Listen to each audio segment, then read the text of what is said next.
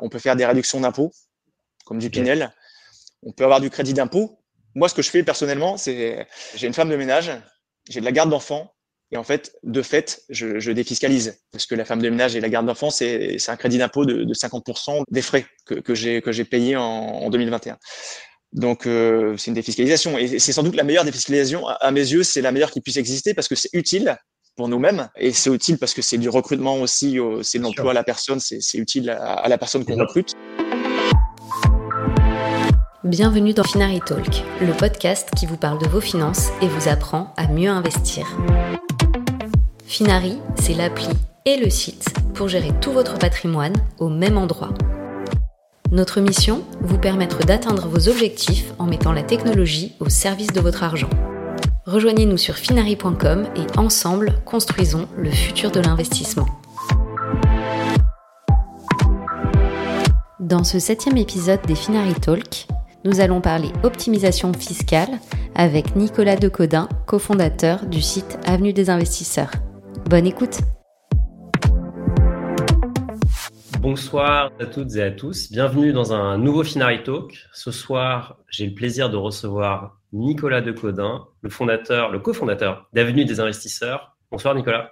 Bonsoir Mounir. Bonjour tout le monde. C'est trop bien de t'avoir puisque tu es, euh, une des premières personnes avec laquelle j'ai partagé euh, l'embryon de projet qui était Finari. Et c'était, je crois que c'était en 2020, du coup, on, ce qu'on disait tout à l'heure. Ouais, ça fait deux ans et tu vois, on est resté fidèle. Exactement. On est toujours proche.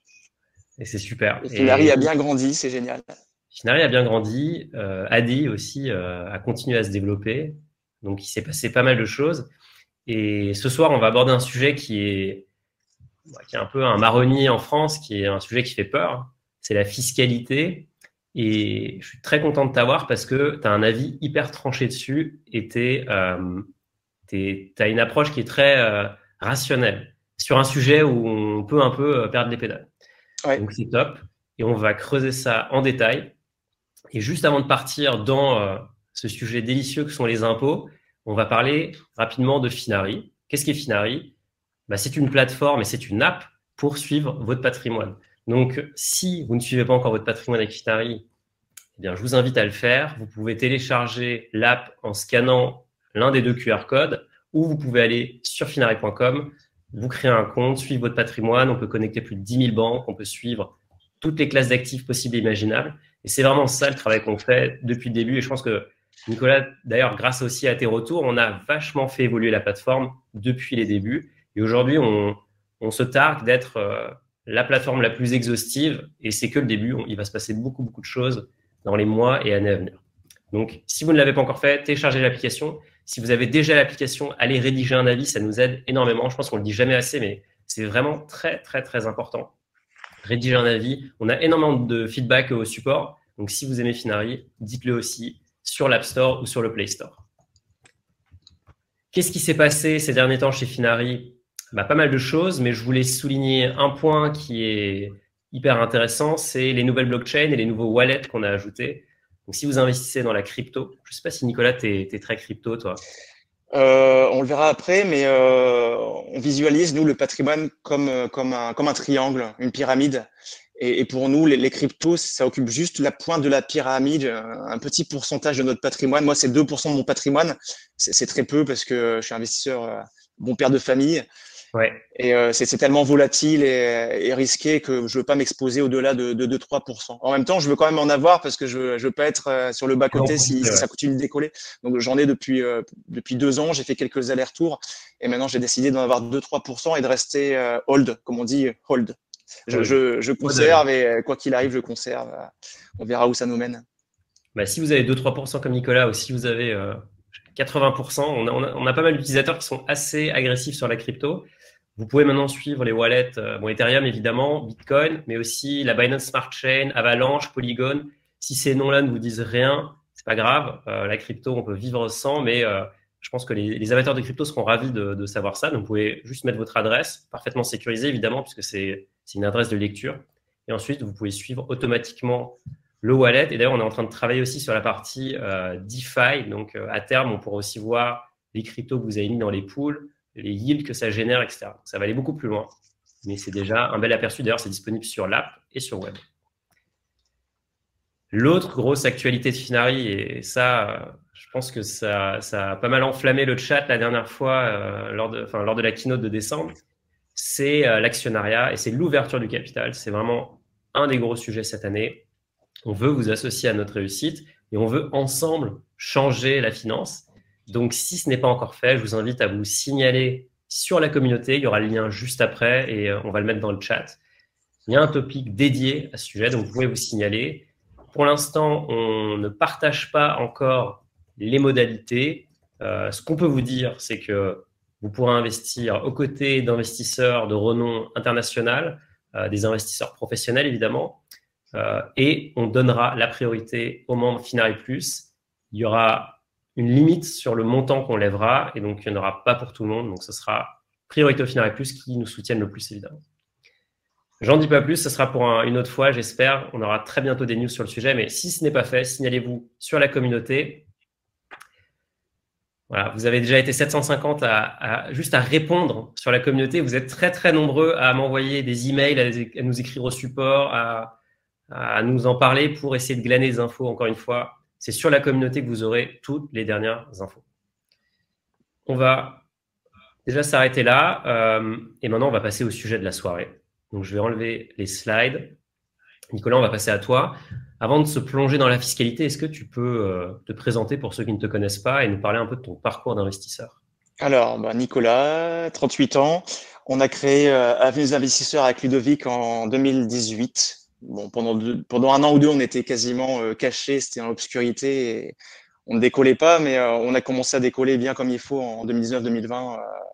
maintenant, on a 150 000 visiteurs par, par mois qui, qui parcourt tous nos guides, des guides pour investir en bourse, en immobilier, euh, pour apprendre à optimiser fiscalement, pas forcément défiscaliser, mais du moins optimiser fiscalement. Parce qu'on verra que défiscaliser, c'est pas pas toujours intéressant, même c'est même souvent inintéressant.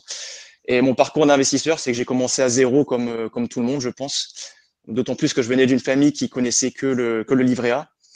Donc, euh, donc j'avais le livret A et c'est tout jusqu'à mes 18 ou 20 ans peut-être. Et puis, euh, puis après, j'ai découvert le, PEL, l'assurance vie. Euh, j'ai commencé un peu à, tester euh, tout progressivement. J'ai trouvé que c'était un monde euh, passionnant en fait. Une fois que j'ai découvert l'assurance vie, ce qu'on pouvait faire avec, entre le fonds euro, les unités de compte, c'était hyper large. Et là, je me suis dit, c'est génial. Donc, ça fait environ 15 ans peut-être que je suis à fond dedans, que j'ai appris plein de choses. Et euh, voilà, maintenant je touche à tout, l'immobilier, euh, la bourse, un peu les cryptos. Et, euh, voilà, donc c'est pour ça qu'on s'est dit euh, avec Ludovic il y, a, quelques années, il y a quatre ans, on a appris tellement de choses qu'il faut qu'on l'écrive parce qu'on commençait à se lasser d'expliquer toujours la même chose à nos amis ou à nos, à nos parents. On s'est dit il faut qu'on couche tout sur papier. On va le faire sur un site avec des graphiques, etc. pour que ça soit ludique et pédagogique. Et, et puis voilà, donc un parcours euh, lambda. On commence de zéro, puis on devient un, un expert, si on peut dire. Trop bien. Et toi, tu as un background euh, financier, ton métier euh, est en lien avec l'investissement? À la base, je suis contrôleur de gestion. Donc, ça n'a rien à voir avec l'investissement. C'est les chiffres, mais il n'y a vraiment rien à voir avec l'investissement. Il, y a, un... il y a des tableaux de bord et des suivis d'indicateurs, mais, euh, mais finalement, c'est n'est pas l'investissement parce que je connais plein de gens qui sont comptables, même experts comptables ou contrôleurs de gestion ou, ou même certains en banque et finalement, ils ne, ils connaissent rien en, dans le sujet de, de l'investissement. Écoute, je, je, ne révélerai pas son nom, mais je connais le directeur d'une des plus grandes banques privées en France qui a pour seul investissement un appartement et du fonds euro. Ah. Alors que toute la journée, il conseille des allocations à des, à des, à des grandes fortunes. Donc, euh, bon, cordonnier le plus mal chaussé, c'est assez classique finalement. Aujourd'hui, j'ai vu que François Barouin devenait le, le directeur de, de Barclays France. Et ouais, si on regarde son patrimoine, je suis pas sûr qu'il ait beaucoup non plus d'investissement. Euh, les anciens politiques, souvent, ils sont très chargés en immobilier et à côté de ça, il n'y a rien du tout. C'est un peu comme le français euh, moyen finalement. L'immobilier puis le livret A. Mais c'est assez inquiétant parce qu'en fait, c'est eux qui écrivent les lois sur la, sur la finance. Donc, c'est mm. peut-être un des problèmes de la France, c'est que les, les politiques. C'est peut-être pour ça que, ça, que c'est compliqué à chaque fois les, les, lois sur la finance. Euh, le PER, euh, on en reparlera, mais le plan d'épargne retraite qui est encore hyper compliqué comme produit, qui parle d'un bon sentiment, mais, mais qui est hyper compliqué. Ouais. un peu, euh, c'est un peu devenu une usine à gaz. Mm. Ok. Du coup, on, c'est quoi ton approche de la, de la défiscalisation ou de l'optimisation fiscale? Est-ce que tu peux nous la définir et Comment, pour si quelqu'un débute aujourd'hui, c'est quoi les conseils que tu lui donnes? Sûr, on a découvert un truc incroyable avec, avec des investisseurs. On a un menu contact et tous les jours, on nous contacte pour, euh, pour qu'on oriente la personne vers un conseiller en gestion de patrimoine. Et euh, en fait, on ne fait pas de conseil sur ADI, on fait de l'éducation financière. Et, et, quand on nous demande du conseil, on oriente vers un conseiller en gestion de patrimoine qui est habilité à faire du conseil. Et on a un formulaire où on dit, mais pourquoi vous nous contactez? Pour quelle raison? Est-ce que c'est l'investissement euh, et, et, les gens, généralement, une fois sur deux, ils répondent pour défiscaliser. Et, et là, on s'est dit, mais il y a quand même un, un, truc de dingue. Mais on le savait, hein, on savait que les, les Français adoraient la défisque. Mais là, on a réalisé que, c'était incroyable. Les gens, leur projet de vie, on dirait que c'est défiscalisé. Alors que, en principe, on investit selon, selon ses, projets de vie. Est-ce que je veux développer un patrimoine pour avoir plus de revenus passifs, pour partir plus tôt à la retraite, pour, euh, transmettre à mes enfants? Je sais pas, ça, c'est des projets. Et, euh, et j'ai du mal à croire que le, le, les projets de 50% des Français se soient défiscalisés euh, Qu'est-ce que tu veux faire dans ta vie Je veux défiscaliser. Ça, me paraît assez incroyable. Et là, on s'est dit qu'il y a quand même un, gros biais. Je pense que c'est un biais comportemental de, croire que l'investissement, c'est de la défisque. Euh, non, non. Euh, donc, on veut remettre en fait l'église au centre du village. On, explique que d'abord, on investit selon ses projets.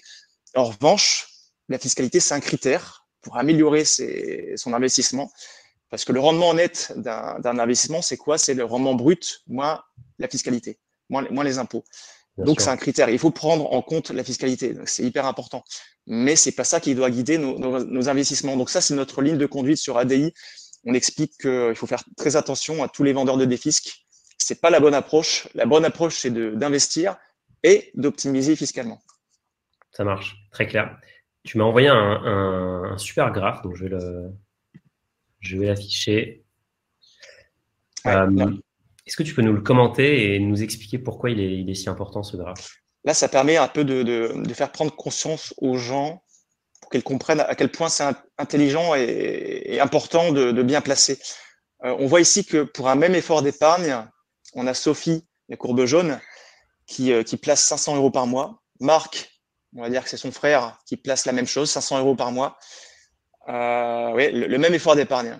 Et on se rend compte qu'au bout de 40 ans, le patrimoine construit, il est euh, du simple au double, même, davantage, parce qu'on voit que Marc, au bout de 40 ans, il a 294 000 euros et Sophie a 742 000 euros. C'est plus que le double. Alors que chacun a investi la même somme tous les mois. Ça montre à quel point euh, il est important de bien placer, parce que Marc, il était fainéant, il a placé 1% sur son livret A et sur d'autres livrets. Sophie, elle a fait l'effort de se renseigner sur Avenue des investisseurs, par exemple. Elle a bien suivi son patrimoine sur Finari. Et elle a vu l'effet des intérêts composés, elle a vu que ça, ça a décollé. À partir de 10-15 ans, on voit que les courbes se séparent. Et ça, c'est quoi? C'est les intérêts composés. L'argent, les intérêts qui ont été rapportés au bout d'un an, eux-mêmes ont rapporté des intérêts, ça fait boule de neige. Et on voit que c'est exponentiel. Poursuit la courbe jusqu'à 100 ans, on voit que c'est un mur vertical. Ça part très, très fort. Ouais. Euh, ça, on ne va pas vivre de 100 ans, mais, euh, mais je pense que 30-40 ans, c'est l'échéance de la retraite. Donc, si on commence à épargner à 25-30 ans, à 60 ans, on est, on, on est à l'aise et, et, ça fait la différence entre celui qui n'a pas fait l'effort de se renseigner. Ça prend que 2-3 heures de se renseigner. C'est juste une décision à un moment donné, à l'instant T, là, à 25 ans, je décide que je mets ça en place et j'aurai sur mon patrimoine 5% de rendement. Ça, c'est en diversifiant. On ne va pas dire d'investir tout en bourse pour, euh, pour 5%. C'est en diversifiant globalement entre les fonds euros, les actions, l'immobilier, un peu de crypto. On peut espérer avoir 4 ou 5% de, de, rendement. On voit vraiment que, que ça vaut le coup de, de se pencher sur la question. Et là, limite, vaut mieux même placer 300 euros par mois à 5% que 500 euros par mois à 1%. Au bout du compte, on aura plus de ah oui, sûr. Donc, l'effort d'épargne, c'est quelque chose, c'est important, mais c'est aussi et surtout comment, comment je vais l'investir ensuite cet argent. Et on verra que c'est surtout les bons investissements et en, optimi en optimisant fiscalement, c'est encore mieux. Exactement. D'ailleurs, pour, pour info sur Finari, on a fait cette analyse en, en un peu plus poussé, parce qu'on fait, on fait tourner un modèle de Monte Carlo, donc des, on fait des stats. Euh, enfin, c'est un modèle probabiliste. Et donc, en gros, on lance des simulations et on construit un cône. Donc, en fait, au lieu de donner une courbe à Sophie, on lui donnerait un cône de et dans lequel on peut se déplacer oui. et on voit en fait la direction que va prendre son patrimoine. Et oui. euh, c'est quelque chose qui est, euh, qui est vraiment, enfin, ça se fait en un clic. Vous pouvez modéliser et surtout, ça se base sur votre patrimoine actuel. Ouais, je l'ai fait, c'est intéressant. Ouais. On voit le patrimoine médian, euh, scénario pessimiste et scénario optimiste, je crois. Ouais. Et donc ça, d'ailleurs, pour information, quand vous allez, si demain vous devenez très riche et que vous allez en, gestion de fortune, la première chose qu'ils vont, qu'ils vont faire, c'est ça. Il faut faire un Monte Carlo pour vous montrer que votre allocation n'est pas assez risquée, trop risquée, etc. et pour la rééquilibrer et surtout l'aligner avec vos objectifs. Ok, donc ça c'est hyper intéressant. Il faut investir. Je pense que ça, la plupart des gens sont convaincus.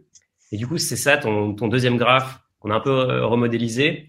C'est finalement l'allocation patrimoniale. Euh, du coup, est-ce que tu peux le commenter rapidement et c'est quoi la place des impôts dans ce, dans ce graphe? D'accord. Alors les impôts, finalement, ça prend euh, toute la place.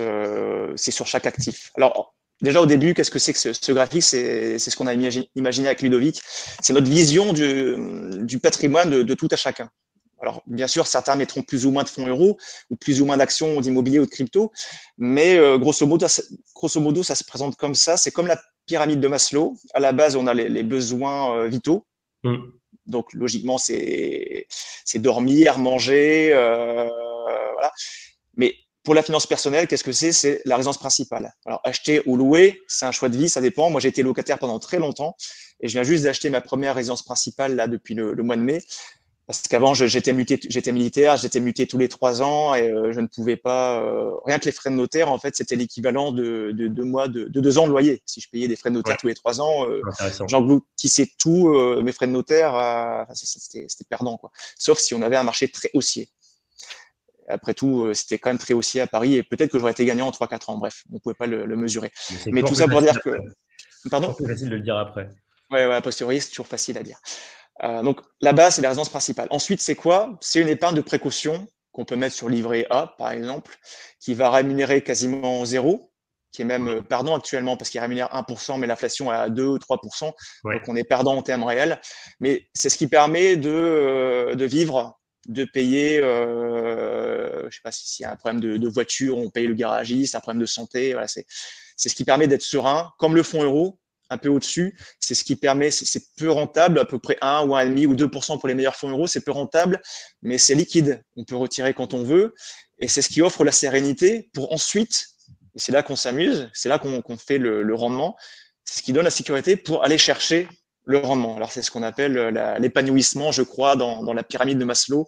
C'est ce qui permet de s'épanouir. Et ici, ça va nous permettre de nous épanouir financièrement, de, de, rapporter des, une rentabilité qui sera beaucoup plus élevée que ce qu'on a en fonds euros en, en, livret. Malgré tout, c'est nécessaire le fonds euro livré pour, pour avoir une base de sécurité et aller chercher le rendement au-dessus. Et c'est là qu'on va, qu'on va s'amuser euh, fiscalement. Les actions, OK, je veux par exemple 20 ou 30% ou 50% d'actions dans mon patrimoine selon mon profil.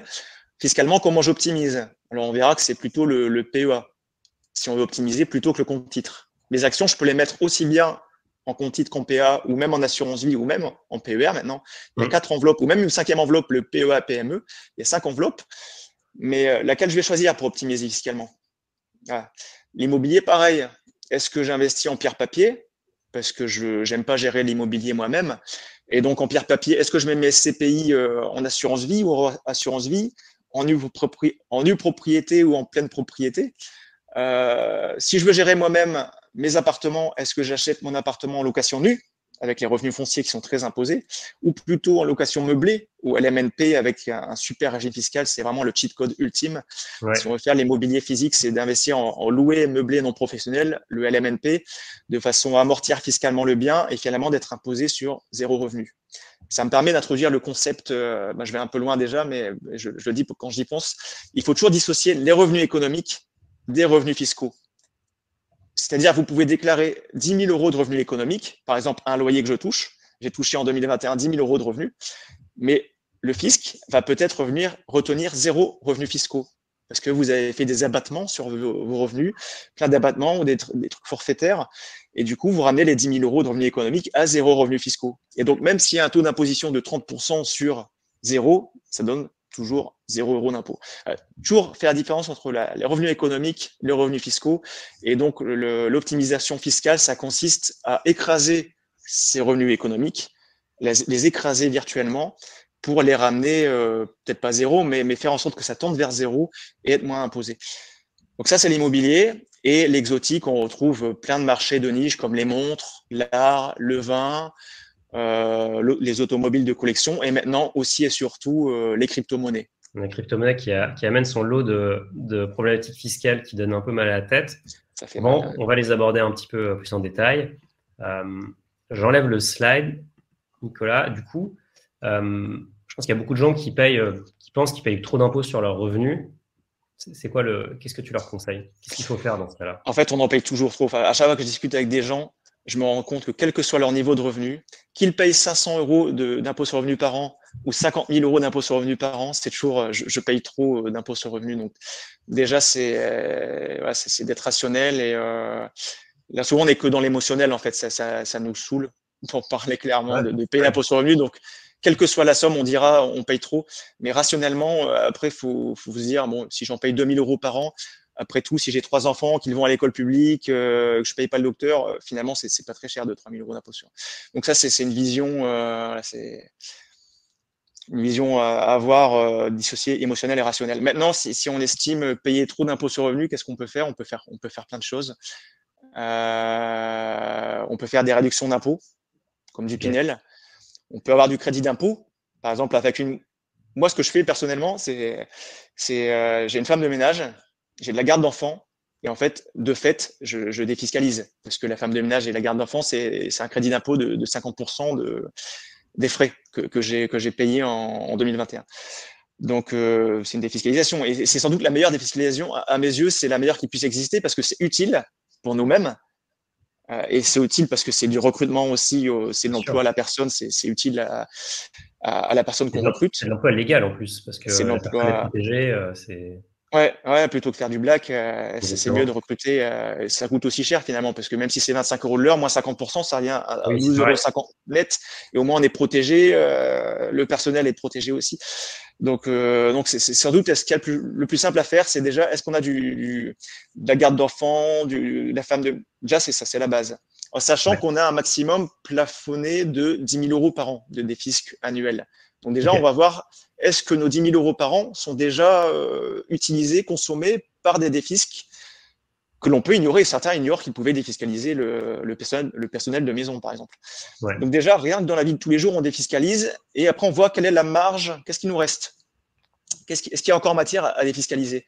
Si c'est juste 500 euros ou 1000 euros qui restent pour défiscaliser, bon, c'est peut-être pas la peine de partir dans des investissements boiteux euh, pour défiscaliser.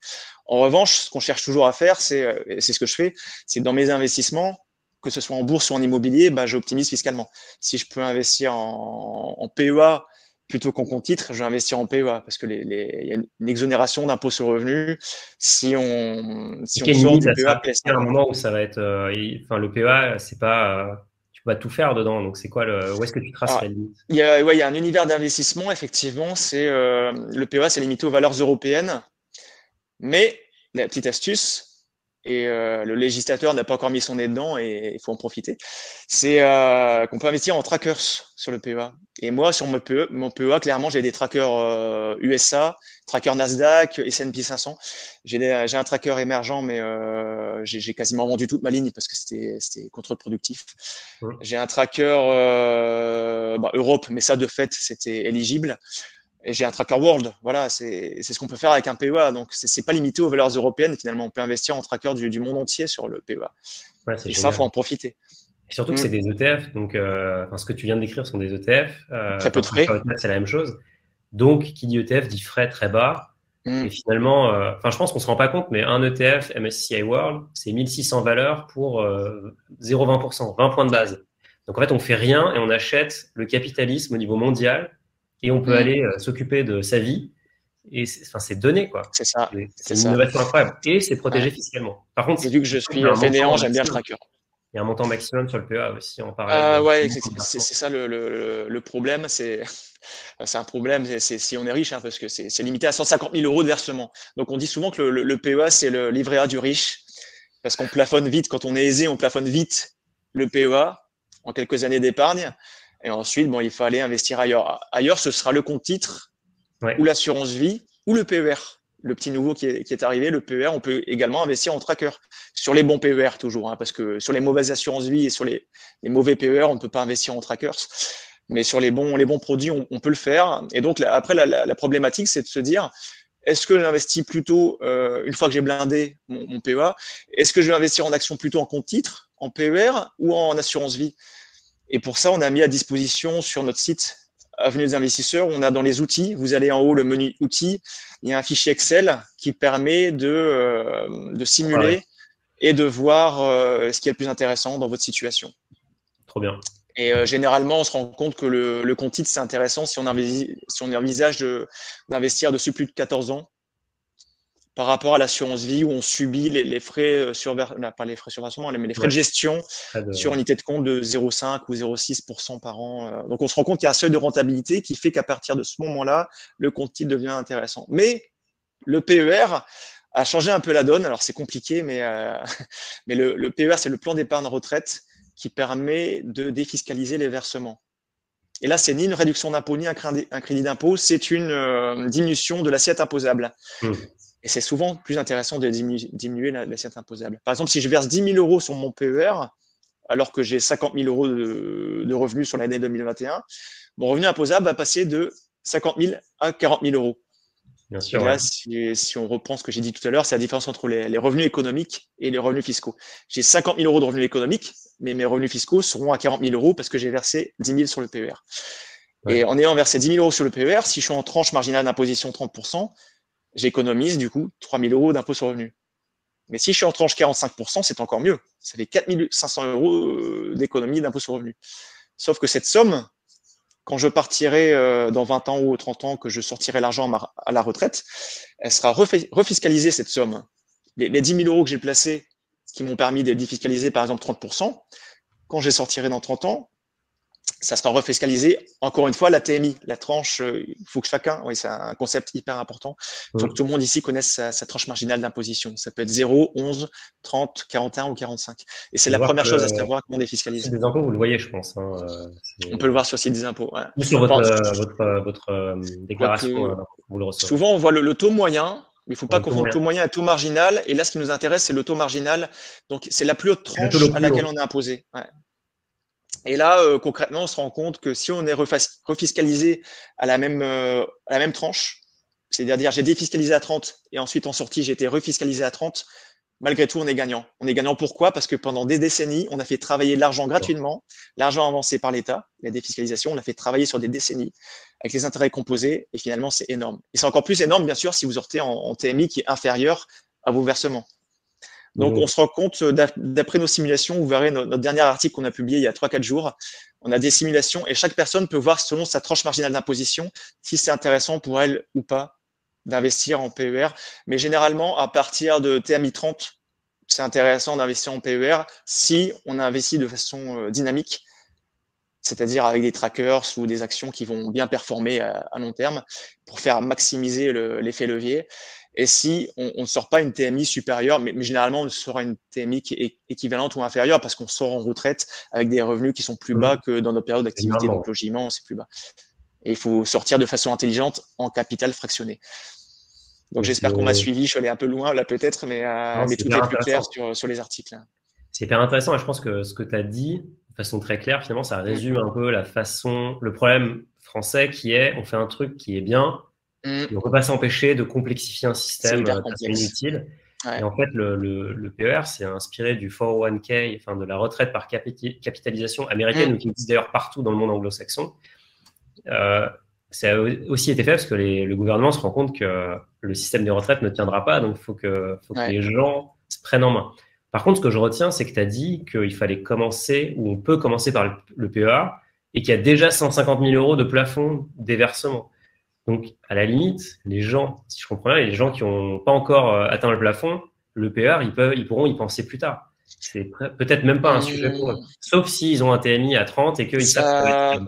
On n'a pas fait la simulation. On a fait la simulation PER VS euh, assurance vie. Mais si on fait PER versus PEA, peut-être que je ne serais pas étonné que le, PER l'emporte si on est dans une tranche 41 ou 45 Si on Après, le, PER, le PER a des frais d'enveloppe, je pense. Il y a les frais d'enveloppe, il y a les frais de gestion de, comme l'assurance vie. Sur le PER assurantiel, il y a les frais de gestion sur unité de compte, effectivement. Et, ça, c'est assez intéressant. Il y a notamment un truc que font beaucoup les gens en gestion de fortune. Les très grosses fortunes mettent aujourd'hui de l'argent sur des comptes titres. Pourquoi? Parce que le compte titre, c'est limité. On peut mettre 100 millions mm. sur un compte titre. Et le compte titre, l'univers d'investissement est beaucoup plus large. Donc, on peut mettre 100 millions sur un, un ETF. Il y a des ETF qui facturent 2 points de base, 0,02%. Il y a même des ETF aux États-Unis gratuits. Zéro, la gestion. Et ça, encore une fois, si vous n'avez pas Finari, allez voir, on vous montre l'impact de vos frais. L'impact de vos frais, c'est le truc le plus dévastateur. C'est la façon la plus simple d'augmenter votre performance. Si vous réduisez vos frais, vous augmentez votre performance.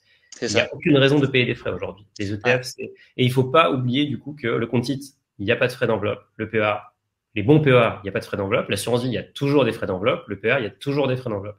Je sais qu'en France, on est très fan de l'assurance vie, mais n'oublions pas que les frais d'enveloppe, c'est 0,6% ou 0,5 et c'est incompressible. Et ça, ça vient ponctionner mmh. parce que c'est en plus, et on le voit depuis qu'on a mis en avant les frais sur les UC, enfin sur les fonds, on voit que les, les, enfin, le, le, euh, le, principe des frais est mal compris. D'ailleurs, on prépare un article sur le millefeuille des frais parce qu'il y en a de partout. Et si vous ne connaissez pas vos frais, c'est que vous vous faites couillonner, probablement. Mmh. C'est malheureusement le cas. Enfin, tous les jours, on a des gens qui nous contactent en disant mais, mais c'est incroyable, grâce à votre article, on a compris que on payait depuis des années des frais sur versement ah, en assurance vie. Et, les gens réalisent après des années, ils ont perdu des milliers d'euros de frais sur versement. C'est terrible. Allez, si vous n'avez pas regardé encore dans, sur Finari, allez sur Insights, euh, la partie frais, et vous allez voir, il y a eu des très très très mauvaises surprises. La bonne nouvelle, c'est que vous pouvez changer encore euh, les choses, mais l'impact, il est énorme. Si vous payez 2% de frais par an sur 30 ans, ça va manger 40% mmh. de votre performance. Ah, c'est incroyable. C'est simple, hein, c'est mathématique. C'est comme les intérêts composés. Ouais, et ça marche malheureusement dans ce sens-là. Euh, super, donc on, revient au sujet. Donc là, on a parlé un peu du PR. Il y a un autre sujet qui est hyper populaire, tu l'as abordé, c'est l'immobilier mm. euh, et le Pinel. Est-ce qu'on peut revenir sur le Pinel parce que c'est un peu le, c'est un peu le, le, elephant in the room. C'est, en fait, on entend tout le temps parler, on entend plein de mauvaises choses, mais en même temps, mm. ça continue de cartonner. C'est quoi ton avis sur le Pinel en fait, euh, voilà, la philosophie globale, quand, on investit en action, on a vu que si on choisit bien l'enveloppe, PEA, assurance vie ou PER au compte titre, en, bout de chaîne, même si on a la même performance, par exemple de 6 ou 7% par an, à performance équivalente, au bout de 20 ou 30 ans, il peut y avoir des dizaines de milliers d'euros d'écart, juste parce qu'on a choisi la bonne enveloppe fiscale. L'immobilier, c'est pareil. Si pour un même appartement, le même appartement du même quartier, avec le même loyer, tout à l'identique, si on choisit euh, de, louer en location nue, assujetti au revenu foncier, ou en location meublée, assujetti au, au BIC, bénéfices industriels ou commerciaux, ou en, ou en Pinel, on se rend compte que pour un même appartement, tout équivalent, en fait, on a des rendements qui vont du simple au double, les rendements nets. Le rendement brut, à la base, il est la même chose parce que c'est le loyer divisé par le, prix. Mais si on défalque les, frais, les, impôts et taxes, le rendement net, c'est du, ça peut être du simple au triple même. C'est hallucinant. Donc c'est pour ça qu'il ne faut pas négliger le côté fiscal. Euh, on a beau faire le, meilleur investissement euh, du monde, d'acheter un super appartement avec des super locataires dedans, si on s'est planté parce qu'on ne on s'est pas posé pendant une demi-heure en posant les calculs sur Excel et, on n'a pas comparé, on aura un rendement qui sera divisé par deux ou trois, le, rendement net. Et c'est le travers qu'on voit avec le Pinel. En fait, souvent les, gens sont aveuglés par euh, la défisque, mais c'est une carotte une carotte euh, fiscale qui est énorme, à 21%. C'est immédiat. Euh, on fait rêver le client en disant, mais regardez, vous avez 21% de déficit, c'est génial. 21% si vous vous engagez à louer l'appartement pendant, pendant 12 ans. Mais sur ADI, tout des loyers, euh, à des loyers bloqués en plus. à des loyers qui sont plafonnés, effectivement, un loyer qui est inférieur. Enfin, il y a plein de contraintes. Et, finalement, sur ADI, chaque semaine, on voit des gens qui se plaignent en disant, ah, je suis, je suis dégoûté, mon Pinel, je me suis fait avoir parce que le rendement net il est mauvais en tenant compte du loyer, etc. Je, je, suis perdant, euh, j'ai pas la défiscalisation, la défiscalisation qui m'était promis et je ne l'ai pas. Et, tout ça pourquoi? Bah, Je peux encore citer une dame, euh, c'est un exemple qui m'a marqué il y, a, environ un an. Une dame m'avait dit, mais euh, on m'a vendu un Pinel. Enfin, J'étais super contente parce que je devais, je devais défiscaliser 6 000 euros par an. Les fameux 21% mmh. du coût de l'opération, 6 000 euros par an et ramener, voilà, ça faisait 6 000 euros par an en mettant le ratio. Et après, elle a découvert plus tard que c'est son CGP qui lui a dit, un bon CGP, qui s'en est rendu compte, qui lui a dit, mais attendez, là, euh, vous avez des revenus euh, fonciers dessus. Est-ce que vous êtes au courant que vous allez payer l'impôt sur les revenus fonciers? Donc déjà, elle payait 6 000 euros par an sur les revenus fonciers, parce qu'elle était en tranche 45%, plus 17,2% de prélèvements sociaux, c'est monstrueux. Donc 6 000 euros de revenus, c'est la moitié de ces revenus fonciers qui s'envolent en fait dans l'impôt là. 6 000 euros de revenus fonciers par an d'impôt foncier, plus euh, la taxe foncière, 1500 euros par an, plus l'IFI, parce que cette dame, elle était très, très aisée, elle payait euh, l'impôt sur la fortune, 1500 euros par an. Donc finalement, elle avait 9000 euros d'impôt en plus. Et ce que, ce que son conseiller ne lui avait pas dit, le mauvais conseiller, Il n'avait pas dit que c'était euh, plafonné à 10 000 euros par an. On l'a vu tout à l'heure. Elle pensait défiscaliser 6 000 euros, mais en fait, elle avait déjà 7 000 euros de femme de ménage de défisc. Donc, elle était limitée à 3 000 euros de défisc. Donc, finalement, elle défiscalisait seulement 3 000 au lieu de 6 000, mais après, elle était imposée sur 6 000 de revenus fonciers, 1 500 TF, 1 500 IFI, et finalement, au lieu de payer moins 6 000 d'impôts, elle payait plus 6 000 d'impôts. C'est la loose. Elle s'est fait pénaliser. Et, euh, et, non seulement ça, mais en plus, l'appartement qui était très cher, parce qu'on achète du neuf. Bien sûr, toujours. Le prix du neuf, c'était 20 ou 30% plus cher. Elle vendra au, prix de l'ancien. Elle achète au prix du neuf, mais elle vend au prix de l'ancien. Donc, elle est perdante par rapport à celui qui achète au prix de l'ancien, qui vend au prix de l'ancien. Mécaniquement, c'est perdant. Donc, déjà, c'était acheté hyper cher en plus. Et en plus, c'était, comme tu disais tout à l'heure, le loyer plafonné je crois que c'est 13 euros le mètre carré en zone A, alors qu'en fait, on pouvait louer peut-être à 20, 20, euros le mètre carré euh, dans cette ville. Donc, c'était le rendement net, il était ridicule, ça devait être proche de zéro. Et, euh, alors que si elle avait pris un comparatif Excel, si elle s'était posée avec un vrai conseiller en gestion de patrimoine et pas un vendeur de Pinel, elle aurait compris, on aurait posé les chiffres, simulation Pinel, simulation LMNP. Elle aurait vu, certes, il n'y avait pas les 21% des fiscs, mais elle aurait vu qu'elle aurait pu avoir une base imposable à zéro. Ces revenus euh, locatifs auraient été imposés sur une base de zéro. Donc même 30% fois zéro, bah, ça fait zéro. Et finalement, avec un loyer plus cher, avec une meilleure revalorisation du, bien, et euh, finalement, un rendement net qui aurait été de, de, de 4% au lieu d'avoir un rendement net de, de 0,5%. Et là, on se rend compte que voilà, juste choisir le bon dispositif, ça change tout. Ça change tout. Et on a quand même la chance en France d'avoir un marché immobilier qui est très, très dynamique et d'avoir pas mal de solutions qui permettent de faire du LMNP, même mm. si on n'a pas forcément envie d'aller, parce que c'est quand même dur de trouver les bons apparts. Je pense que l'attrait du Pinel, c'est que c'est sur catalogue, c'est un kit, euh, il y a tout. C'est un piège. C'est un piège, mais bien sûr, c'est un mm. piège. Les, vendeurs sont très bons et bravo à eux. Euh, peut-être qu'il faudrait resserrer la vis au niveau du gouvernement pour une fois. Euh, mais il y a aussi des façons de faire du LMNP. Ceci dit, il y a des euh, très bons Pinel. Hein. Je, connais un CGP ami qui a acheté un Pinel à l'île d'Oléron et ça doit être un des rares Pinel rentables de France. Et lui-même, il est CGP, lui-même dit à ses clients non, non, ne prenez pas de Pinel, euh, j'ai rien de bon à vous proposer. Mais lui a quand même trouvé le, programme super bien à l'île d'Oléron. Donc ça peut exister. Il y a peut-être 2 ou 3 de Pinel qui peuvent être intéressants. Ou ceux qui ont fait bâtir leur maison et qui l'ont rendu éligible eux-mêmes en Pinel. Et là, c'est intéressant parce qu'ils ne sont pas passés par un intermédiaire qui, qui prend ses frais. Ça, c'est aussi possible. ouais. Euh, après, statistiquement, c'est toujours très dur d'être bon mm. dans un marché où vous êtes perdant euh, de base. Là, le final, vous êtes, enfin, 99% des cas, vous allez perdre de l'argent. Mm. Après, il y en a des très bons. Euh, D'ailleurs, on a, on avait parlé de, de, on avait parlé de ta newsletter. Euh, je t'avais envoyé un email qu'un CGP m'avait envoyé en me disant, ah il y a des bons Pinel. Alors oui, il a raison.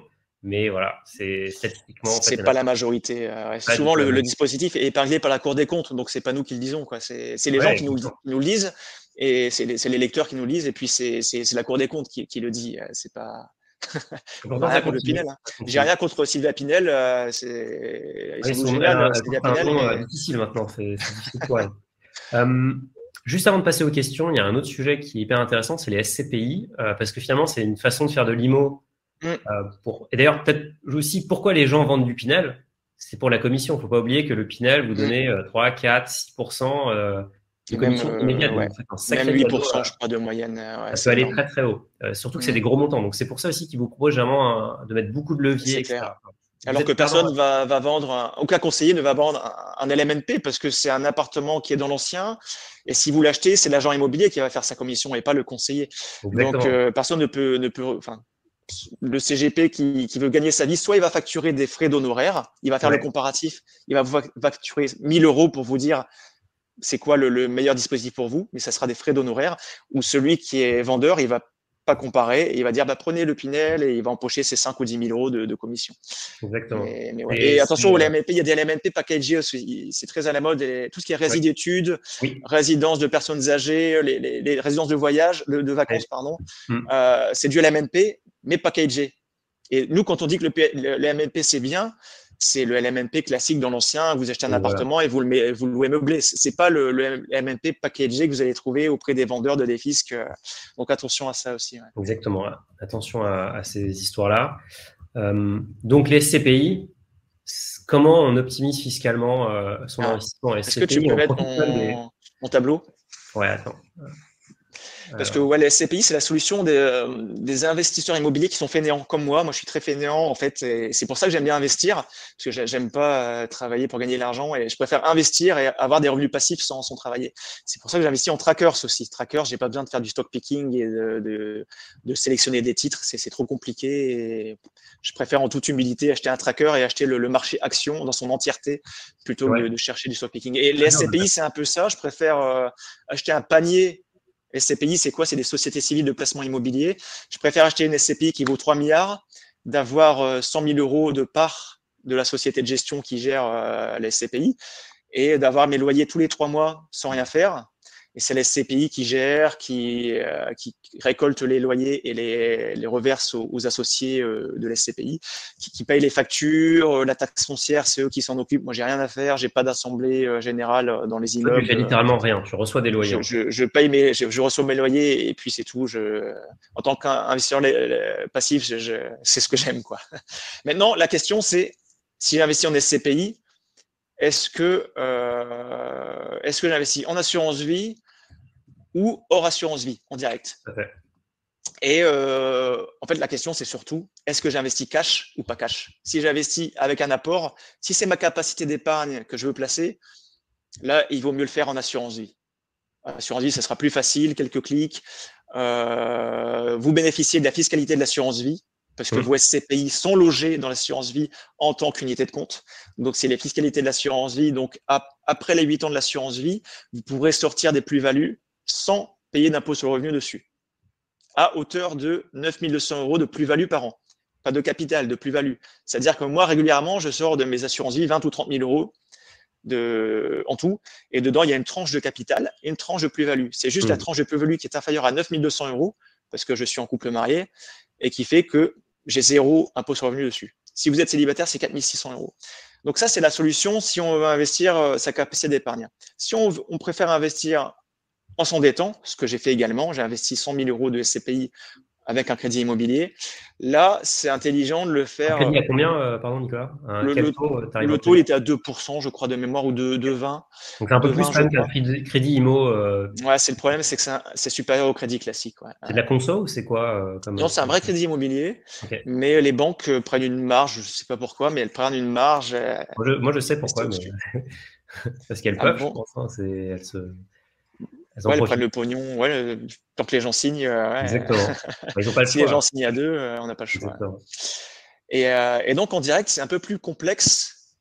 comment on va faire En fait, si on veut payer moins d'impôts avec les SCPI en direct, parce que en fait, le régime par défaut des SCPI en direct, c'est les revenus fonciers. Les revenus fonciers, c'est assez violent. Il y a juste, soit on a le micro foncier, on est imposé sur 70% des revenus fonciers, c'est-à-dire qu'on a un abattement de 30%, soit on choisit le, réel, et généralement on choisit le réel, on ne peut pas opter pour le, micro foncier, sauf si on a déjà euh, des appartements qui sont loués à côté. Donc souvent on prend le réel, et au réel, on va juste euh, réduire les frais réels, c'est-à-dire euh, les, crédits, les intérêts d'emprunt, ou les frais d'assurance, pas, pas la mensualité, juste les intérêts. Un peu comme les revenus salariés, on a le choix entre soit le, prendre le forfait moins 10%, on est imposé donc sur 90% du salaire, soit on prend les frais réels. On prend les frais mmh. réels si c'est supérieur à 10% du salaire. Là, c'est pareil pour l'immobilier. Soit on prend, à chaque fois c'est pareil l'immobilier, soit on prend un régime forfaitaire, le revenu foncier c'est moins 30, Sinon, les BIC, c'est moins 50%. Le location meublée, c'est moins 50%. Soit on prend le, régime frais réels. Et régime frais réel, euh, en revenu foncier, c'est pas mal, on peut déduire les travaux, ou là, en l'occurrence, on déduit les, intérêts d'emprunt. Euh, donc, ça, c'est le régime par défaut et c'est quand même assez violent. Surtout si on est en tranche marginale d'imposition 30, 41, 45%, c'est violent. Et donc, dans ces cas-là, quand on est en tranche marginale élevée, ce qu'on va faire, c'est qu'on va choisir des SCPI sur les marchés étrangers je ne vais pas citer de nom parce que je ne veux pas faire de, conseils euh, de, de, CPI ou autres, mais il y a des CPI qui sont par exemple, euh, il y, en a plusieurs qui ont dans leur intitulé Allemagne par exemple, où il y en a des grosses qui sont euh, diversifiées sur plein de pays à l'étranger. Et dans ces cas-là, on a une super fiscalité, une fiscalité qui est très, très avantageuse. et je, peux l'expliquer, mais c'est compliqué à aller voir sur le site. Et, et, là, ça vaut le coup de prendre d'optimiser fiscalement. Mais encore une fois, ne prenez pas euh, la SCPI étrangère juste parce que euh, c'est étranger et que vous avez payé moins d'impôts. Il faut quand même une, bonne SCPI à la base. Et ça, c'est une solution. Sinon, l'autre solution, c'est si vous n'avez pas besoin des revenus, ce que vous allez faire, c'est que vous allez acheter en nue propriété. C'est-à-dire que vous n'achetez pas en pleine propriété. La pleine propriété est découpée en deux entre la nue propriété, c'est-à-dire vous détenez les murs, et l'usufruitier. L'usufruit détient, euh, l'usufruit, c'est juste la jouissance des loyers. Donc là, si vous êtes aisé, si vous n'avez pas besoin des loyers pour vivre, vous achetez juste la nue propriété. Du coup, vous avez une décote parce que au lieu de payer 100 euros la SCPI, la part de SCPI, vous allez l'acheter 70 euh, euros. Souvent, c'est des décotes de, 20, 30 ou 40% Admettons que vous allez l'acheter seulement 70 euros. Du coup, pour la même somme, pour 100 000 euros, vous aurez bien plus. Je dis 100 000, mais vous pouvez même acheter à partir de 2, 3 000 ou 5 000 euros. Et pour la même somme, vous allez acheter bien plus de parts. Et du coup, il y a un gros effet levier parce que quand vous récupérez la pleine propriété dans 5 ans ou 10 ans, selon ce que vous avez choisi comme formule, vous aurez, euh, là, ça tournera à plein régime, vous aurez les loyers, et, euh, là, vous aurez beaucoup plus de loyers pour la même somme investie, parce que vous aurez acheté beaucoup plus de parts. Et là, c'est intéressant fiscalement. Pourquoi? Parce que si vous êtes simplement du propriétaire, vous n'avez pas de loyer, parce que vous n'en aviez pas besoin, vous êtes, vous êtes aisé, vous n'avez pas de loyer, donc vous n'avez pas d'impôt sur revenu. Pas de revenu, pas d'impôt. Et par contre, dans quelques années, 5 ou 10 ans, vous aurez les revenus. Et là, c'est la période à laquelle vous en avez besoin. Souvent, c'est les, jeunes retraités qui font ça. Enfin, 5 ou 10 ans avant d'être retraité ou avant d'être rentier. On prend des, des SCPI en nue propriété parce qu'on n'a pas besoin des revenus. Et on déclenche 5 euh, ou 10 ans, c'est déclenché au moment où en fait on en a besoin, de, on a besoin mmh. des revenus à ce moment-là. Et donc ça, c'est les deux bonnes manières quand on investit en direct avec un crédit immobilier de, euh, de profiter euh, fiscalement, d'optimiser fiscalement. Super super intéressant. Je pense qu'il y a. Alors, je ne sais pas si tu l'as dit, mais là, il me semble qu'en assurance vie, tu ne peux pas faire de crédit pour la, SCPI. Donc, il euh, faut forcément passer en direct. Euh, l'autre point d'attention, enfin d'ailleurs, tu le mets, euh, tu l'as mis sur le, slide. C'est, mm. il y a deux points d'attention à mon sens. C'est qu'il n'y a pas ou très peu de liquidité sur des SCPI en direct. Donc, si vous voulez sortir, bah, il va falloir attendre. Donc, si vous avez besoin d'argent vite, ça ne va pas fonctionner. Mm-hmm. L'autre point d'attention, c'est que les SCPI, les sociétés font tout mais il y a des frais. Donc il y a des frais à l'entrée qui sont relativement costauds. Hein, ça va, euh, d'ailleurs on les monte sur Finari. Bon, euh, les géants de SCPI ne sont pas très contents, mais ça va jusqu'à 12% pour les plus gourmands. Et après, il y a des frais de gestion sur les loyers. Donc les loyers que vous touchez sont nets de frais, mmh. mais avant quelqu'un s'est servi dessus. Comme si on mettait en location finalement un appartement dans une, agence, de location qui prend ses 10% de, de loyer, effectivement. Exactement. Donc, c'est vraiment l'investissement long terme, à hein, l'immobilier. C'est au moins 10 ans. Sinon, vous n'absorbez pas les frais d'achat et euh, non, c'est pas rentable. Il faut partir sur au moins 10 ans. Comme l'investissement en action, finalement. C'est du long terme. Vaut mieux amortir, euh, lisser le risque déjà aussi sur, sur du long terme.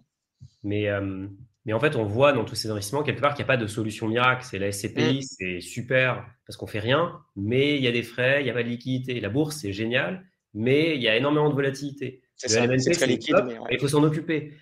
Il n'y a pas d'investissement miracle. Et je pense que nous, on voit beaucoup de gens qui cherchent l'investissement parfait, ça n'existe pas. C'est un coup à se faire arnaquer, ça c'est du Madoff. Si vous avez à la fois la liquidité, euh, le, pas de risque euh, et puis un gros rendement, c'est que c'est une arnaque. ça n'existe pas.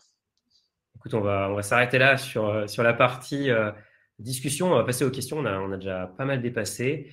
Je vais commencer par prendre les questions de la communauté. Il y en a déjà beaucoup. Et ensuite, on prendra les meilleures questions du chat. Donc, si vous en avez encore, euh, n'hésitez pas à les poser maintenant, à voter pour celles qui vous intéressent. Euh, est-ce qu'on peut parler des holdings? Est-ce qu'il y a un intérêt à monter une holding pour investir? On peut en parler, mais juste 30 secondes parce que c'est quand même hyper pointu et euh, peut-être qu'il n'y a que 2-3 entrepreneurs là sur les 18 000 personnes qui nous suivent. Il y a peut-être que, peut que 2-3 entrepreneurs. donc, parce que je pense que ça, interpelle. On se demande s'il faut le faire et surtout les très gros patrimoines le font. Donc, il se trouve qu'on vient de sortir un article très complet sur les holdings patrimoniales euh, ça fait l'équivalent d'une vingtaine ou une trentaine de pages Word si les gens veulent creuser. Mais en gros, il faut quand même une, euh, un effet d'échelle. On va pas monter une holding. déjà, une holding, c'est quoi? C'est une société mère. Hold to hold, ça veut dire détenir. C'est une société mère qui détient une ou plusieurs filles. Donc, ça peut être une SARL, d'ailleurs, une URL, la plupart de holdings. Ça peut être sous n'importe quelle forme. Ça peut, être, ouais, ça peut être une SA, une SARL. Euh, ouais. ouais.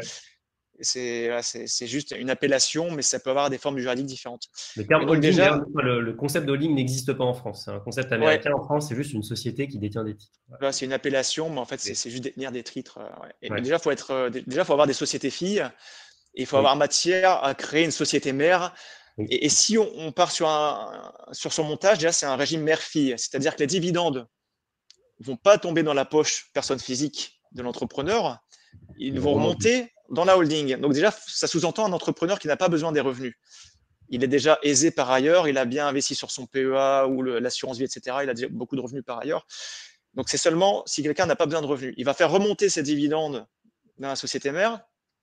Et là, le régime mère-fille fait qu'on est imposé sur seulement 5% d'assiette. Si je remonte 100 000 euros de dividendes, je suis imposé seulement sur une assiette de 5 000 euros.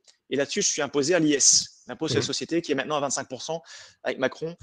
Euh, donc, ça sera euh, finalement, c'est 25% de, 5%, ça fait à peu près, euh, bah, ça fait 1%, 1,25 je pense. Ça fera 1,25% d'IS au lieu de 30%. Parce que sinon, si c'est la personne physique qui reçoit les dividendes, c'est imposé à la flat tax 30%.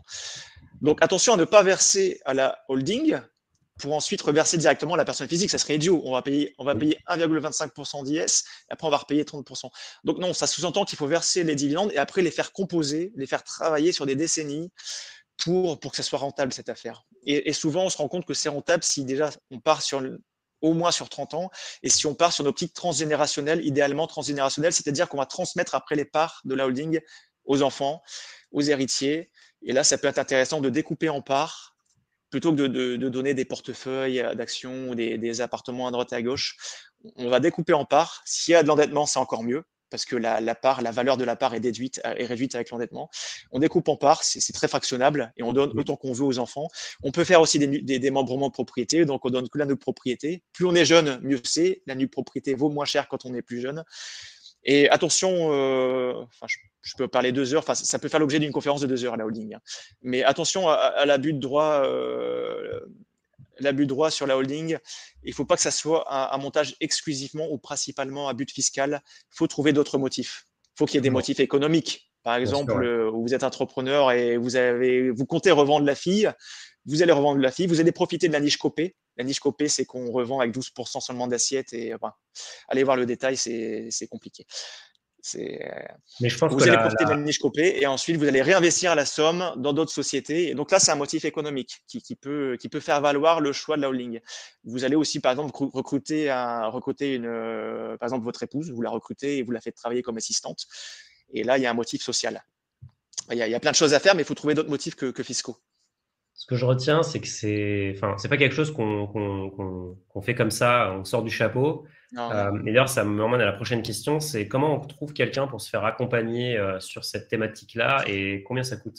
Bah, Quand on voit sur, sur, euh, sur YouTube, ça fait toujours rire parce que c'est ça la mode, les holdings, et ça fait, c'est un nom savant, donc ça, ça, fait toujours tout de suite savant d'en parler. Ça fait rêver, ouais. Ça fait rêver, ça fait fantasmer. Il y a, il y a plein de YouTubeurs qui en parlent, mais de façon très, très fausse, généralement parce que ça fait, ça fait classe d'en parler. Mais, mais généralement, c'est un montage qui se justifie quand on a déjà beaucoup d'argent à placer, une vision, vision très long terme. Et il euh, faut le valider, son montage. Il faut le valider déjà pour éviter l'abus de, de droit. Et il faut le valider pour qu'il, pour qu'il soit rentable. Parce que la plupart du temps, ça ne sera pas rentable si on ne va pas tuer une fourmi avec un bazooka. Donc, il faut vraiment le justifier. Et là, il vaut mieux passer par un expert fiscaliste soit un avocat fiscal, mais, bien calé en la matière, soit un conseiller en gestion patrimoine qui est également euh, expert de ces questions, de tout ce qui est montage entrepreneuriaux. Il peut avoir un intérêt aussi pour, dissocier aussi le, patrimoine euh, perso, patrimoine pro, et d'avoir un patrimoine pro qui est pour la société d'exploitation et un patrimoine pro qui est pour faire travailler le patrimoine pour pas qu'il y ait de, de créanciers qui attaquent euh, la société fille. Ça serait dommage. Donc, tout ça, il faut faire valider par un pro. Et euh, bah, s'il faut, on connaît un, très bon expert euh, fiscaliste et un conseiller en gestion de patrimoine qui, qui s'occupera de, de, valider le montage. Parce que ça, oui, il faut, il faut payer quelqu'un. Quoi, hein. Il ne faut pas écouter un YouTuber. Ou... On peut lire déjà notre article qui fait une trentaine de pages pour déjà avoir les notions et, et pour se dire OK ou pas, euh, je suis éligible. Et à partir de là, pour valider le montage, il faut payer un pro. Et là, ça sera des honoraires ça ne sera pas un bilan patrimonial gratuit parce que quand le patrimonial est gratuit, c'est que c'est, c'est que c'est vous le produit, et que c'est pour, on va vous rendre du Pinel ou une assurance vie avec 5% de frais sur versement. Non, là, il faut payer un pro et c'est des honoraires qui seront à, au moins à 1000 euros, mais souvent de 3000. Et après, il faut savoir que quand la holding est créée, c'est au moins 2000 euros de compta par an. Bien sûr. 2000 euros de frais de comptabilité par an. Donc, pareil, on ne va pas la, créer pour gérer juste 100 000 euros la holding. Il faut au moins euh, un bon paquet euh, pour, justifier les, les, frais de comptabilité. Quoi. Mm. Et, d'ailleurs, le LMNP aussi, euh, je vois de temps en temps des gens qui disent Moi, je fais la compta de mon LMNP moi-même.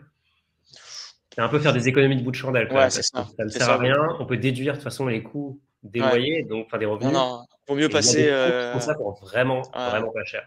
Il vaut mieux passer par un pro qui facturera 300 euros par an. Bah là, pareil, allez voir notre article LMNP qui explique tout avec un cas pratique. On a même comparé avec des chiffres, avec un vrai cas pratique à Lille d'un appartement, euh, soit en LMNP, soit en Pinel, on voit que l'LMNP était beaucoup plus intéressant. Et, là, on a une promotion pour, euh, pour ceux qui passent par nous, euh, ça s'appelle Je déclare mon meublé. Vous verrez, vous avez un code promo, un truc, vous paierez moins cher. Je crois que c'est 250 euros par an. Et effectivement, ça serait des économies de bout de chandelle de passer à côté parce que ces frais d'expertise comptable, ils sont déduits en frais réels. Et en plus, en plus, vous êtes couvert par un professionnel. Si jamais vous avez merdé en faisant la chose vous-même, vous allez avoir des ennuis avec le fisc. Donc non, passez par un pro qui, va absorber la charge mentale et qui va absorber les risques. C'est pas la peine d'économiser euh, 3 francs 6 sous euh, là-dessus. Surtout qu'il ne va pas que faire la compta, il va aussi vous dire il faut déclarer ça, c'est tel formulaire, il va vérifier les documents, enfin il va faire beaucoup beaucoup plus de choses. Et euh, juste sur la, pour information, un avocat fiscaliste de, de, très haut niveau, c'est 300 euros de l'heure. en même temps, c'est 300 euros de l'heure, vous allez avoir, enfin l'heure, elle va valoir très cher, vous allez apprendre beaucoup de mm. choses. Et faut le voir comme un investissement. Et la holding, effectivement, comme, comme l'a dit Nicolas, si vous vous posez la question, euh, c'est qu'il faut déjà avoir un petit peu de patrimoine. un gros enjeu. choses à faire en amont avant. Et si vous n'avez pas de société, typiquement, ça sert enfin, si vous n'êtes pas entrepreneur, ça sert probablement à rien. Si vous n'avez pas 15 appartements, ça sert probablement à rien. Je me mm. souviens de Julien Calamotte qu'on avait invité, qui nous avait montré son schéma. Oui, il avait une holding, mais il avait énormément de patrimoine immobilier. Il avait beaucoup de choses et il profitait du jeu des holdings aussi pour euh, augmenter son, sa surface et donc emprunter plus, etc. Ouais, ça suffit. Euh, ouais. Et on peut après, on peut commencer sur un LMNP et ensuite euh, switcher sur une holding. Il n'y a rien qui. Généralement, c'est ce qu'on fait où on sature la capacité LMNP avec un, 2, 3, 4, 5 appartements. On sature le LMNP parce que c'est vraiment le cheat code ultime. Et dès qu'on devient au niveau professionnel, LMP, là, on, évite d'aller en LMP. Là, on, se met en société et on, voit ce qui est le plus rentable entre ce qui est le plus intéressant dans sa situation entre la SCRL ou la SCI. C'est pas forcément la SCI. Hein. Souvent, on parle de SCI. C'est la SCI magique. C'est pas forcément plus rentable et intéressant. Il faut comparer par rapport au nom propre. Il faut comparer par rapport à la SCRL.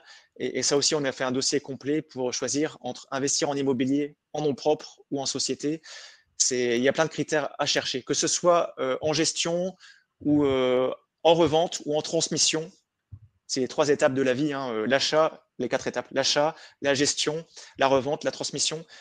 On décortique et on compare et voilà. Il faut toujours comparer dans sa, propre situation, voir ce qui est le plus intéressant.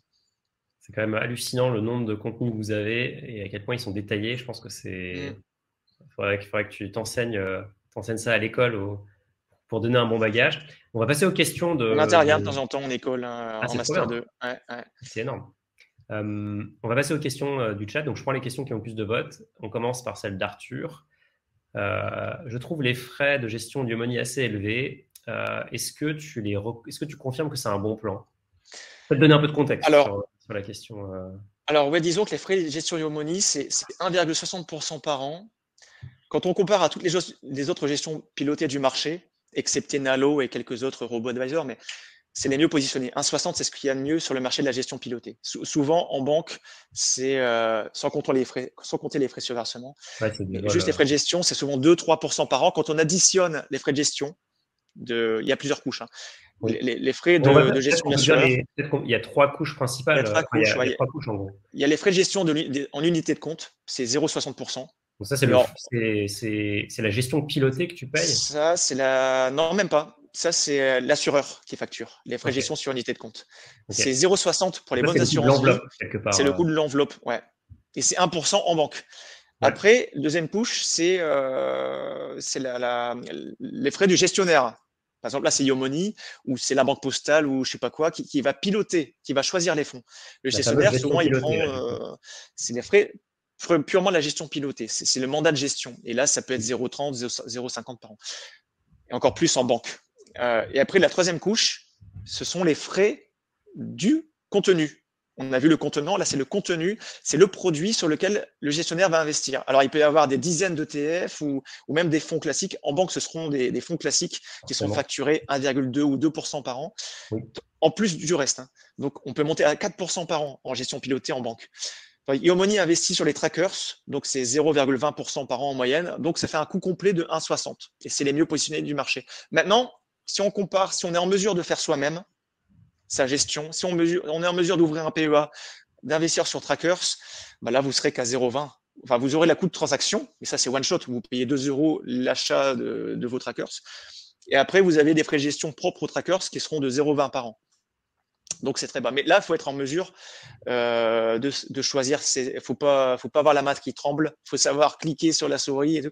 Alors c'est pas compliqué, hein, mais il y a tellement de gens qui nous écrivent euh, sur ADI qui disent ah, j'ai peur de, de, de, cliquer ou de choisir quel ETF. Ils en font tout un monde. Oui. on a écrit, on a vulgarisé les choses pour que les gens puissent être autonomes, mais il y a toujours des, des, une frange de la population qui, qui a peur d'investir en bourse et qui a besoin d'une béquille aussi, une béquille euh, psychologique, parce que si ça merde, bah, Yomoni est là pour, pour, euh, pour rassurer avec des mails, pour dire bon, ça chute, mais vous inquiétez pas, tenez bon, euh, faites le dos rond. Et, le comportement, c'est hyper important en bourse. C'est ce qui fait la performance en fait. Bien, choisir déjà le produit, c'est une chose, mais le bon comportement, ne, ne, pas vendre en panique comme en mars 2020 quand c'était le Covid. Il y a plein de gens qui ont vendu en panique parce qu'ils étaient seuls et ils n'avaient pas le mental. Mais, euh, mais si vous êtes accompagné par une bonne gestion pilotée qui vous envoie des mails et qui, finalement vous fait rester sur le marché, certes, vous avez payé plus cher en frais de gestion, mais au moins vous êtes resté investi. Et là, vous êtes à plus 100% depuis mars 2020. Et finalement, vous avez payé peut-être 1% ou un 40% de frais en plus que si vous avez géré vous-même, mais, mais vous avez largement euh, rentabilisé. Donc en fait, tout dépend. Si vous êtes en mesure de gérer vous-même, autonome, avec le bon mental, bah ok, partez sur un PEA et assurance vie en gestion libre si vous craignez, prenez les gestions pilotées. Et, moi, j'ai commencé comme ça aussi, j'ai fait les deux, et j'ai toujours les deux, gestion pilotée gestion libre, parce que j'aime bien avoir toujours une petite gestion pilotée à côté, euh, Yomani d'ailleurs, et Nalo, pour, euh, pour, euh, pour, pour, à titre de benchmark, pour comparer ce qu'ils ce qu'ils font, et pour avoir euh, une diversification qui est plus large. C'est pas qu'en ETF, ils investissent également en, en matières premières, en obligations. L'immobilier, non. Si vous voulez investir en SCPI, il faut être en gestion libre, pas en gestion mmh. pilotée. Mais bref, il y a une diversification. Donc, c'est vraiment deux systèmes, ça dépend de vous et de ce que vous voulez. Donc, si on veut du clé en main, euh, Yomoni, c'est une solution. C'est très bien. Si on, si on pense qu'au frais, si on pense qu'au frais, bah, prenez un PEA et Mais là, il ne faudra pas trembler euh, quand il y aura un crack, etc. Il faudra être solide. Faudra être solide. Et on voit beaucoup de gens qui essayent de suroptimiser des allocations. Et encore une fois, on parle avec énormément d'investisseurs, notamment des investisseurs qui sont très fortunés les gens fortunés font généralement des choses très simples, à savoir mm. MSCI World, terminé, et ils passent à autre chose. Parce qu'en fait, ça ne sert à rien. Oui, vous allez pouvoir chercher 0,2% avec euh, euh, le small cap euh, Russell, mm. je ne sais pas quoi. Mais souvent, c'est contre-productif. C'est hyper compliqué. Il beaucoup plus de temps, de il faut cerveau. Plein de lignes Il faut rééquilibrer le, en fait, le jeu à long terme. Tout ce qu'il faut faire, c'est lazy, hein, c'est fainéant. On, on achète Tracker World, et puis après, on suit. On suit son allocation, ce qu'on a vu, la pyramide. On la suit tous les, tous les six mois, on fait un petit point de mmh. situation et on rééquilibre. Si, on a, si les marchés sont très haussiers et que finalement on se retrouve, on avait 50% de Tracker World dans son patrimoine, on se retrouve avec 60% parce que les marchés ont bien augmenté. Là, on va, on va se dire, mince, 60%, c'est beaucoup, c'est pas ce que j'avais prévu, je, j'ai mal dormir, c'est beaucoup pour moi hop, on va vendre un peu, on va revenir à 50% et on va investir en fonds euros, par exemple. Voilà, c'est tout ce qu'il faut faire, c'est des, des, rééquilibrages. Mais quand vous avez une dizaine de lignes, parce que vous avez plein de trackers, des titres vifs, etc., là, ça devient hyper, hyper compliqué. Et en plus, il n'y a même pas de surperformance. Généralement, vous allez sous-performer parce que vous allez acheter des, des, small caps ou euh, vous allez acheter des émergents. Souvent, c'est un biais, c'est un biais comportemental de croire que les émergents performent mieux que, que le reste. Et, non, le PIB performe beaucoup. Le PIB de la Chine, c'est, je sais pas, plus 10 ou plus 20% par an. Là, c'est, à deux chiffres. Mais, mais généralement, euh, généralement, on n'est on est pas bon. Euh, regardez les chiffres des actions euh, chinoises en, en, ouais, en 2020, c'était, pas terrible, quoi. Hein, par rapport aux US ou à l'Europe, on était à plus de 32%. Non, non, les gens confondent économie et finance. Ils se disent, j'investis sur les émergents parce que ça cartonne. Mais oui, l'économie marche bien. Mais, les actions non, parce que les, marchés actions sont mal représentés euh, sur les marchés émergents. Donc attention à tous ces biais qui peuvent vous pousser à être hyper actif. Ne faites pas des achats-reventes compulsifs. Non, trading long terme. Enfin non, investissement long terme. Oubliez le trading. Investissement long terme. Tracker World. On attend. C'est chiant, hein, mais, la, bonne finance est, est. La plus ennuyeuse.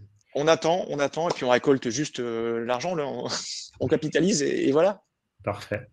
Prochaine question d'Anthony. Euh, comment ça se passe pour la fiscalité sur la sortie quand tu vends des cryptos contre des euros?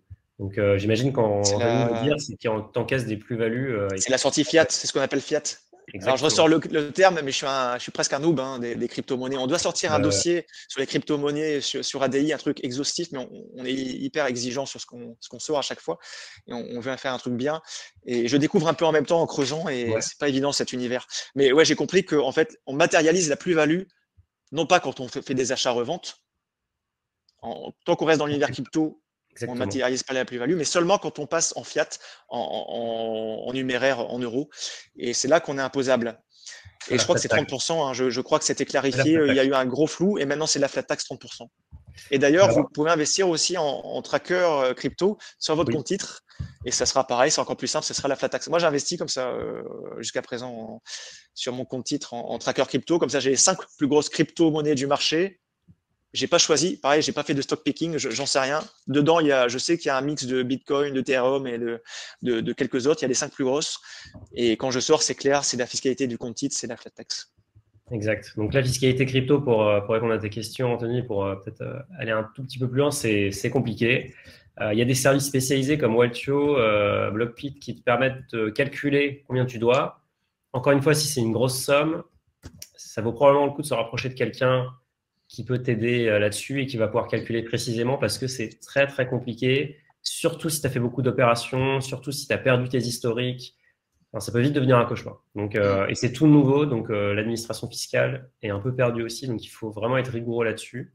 Mais de base, c'est la flat tax. On a écrit un article aussi sur le sujet sur notre blog. C'est pas, malheureusement, c'est pas aussi simple qu'il n'y paraît. Il va falloir calculer des histoires de soult, etc. Enfin, donc, ça vaut peut-être le coup de se faire accompagner encore de quoi s'éclater au niveau fiscal. Exactement, c'est toujours passionnant. de bonnes soirées ah fiscales. Mais euh, ça me fait penser à un truc que, je n'ai pas précisé.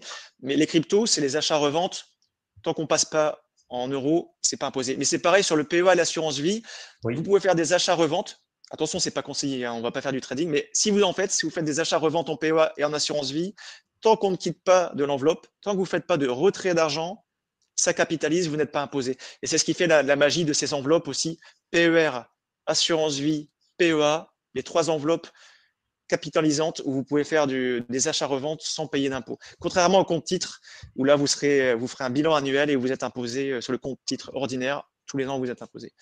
Ça marche. On enchaîne rapidement les questions. À partir de quel pourcentage d'imposition doit-on considérer que c'est trop? Bah, 0%, non? C'est tout de suite ah, Ce qu'on disait en entrée, en intro, les gens considèrent toujours que c'est trop. Mais on considère qu'à partir de 30%, en TMI 30%, il y a un enjeu.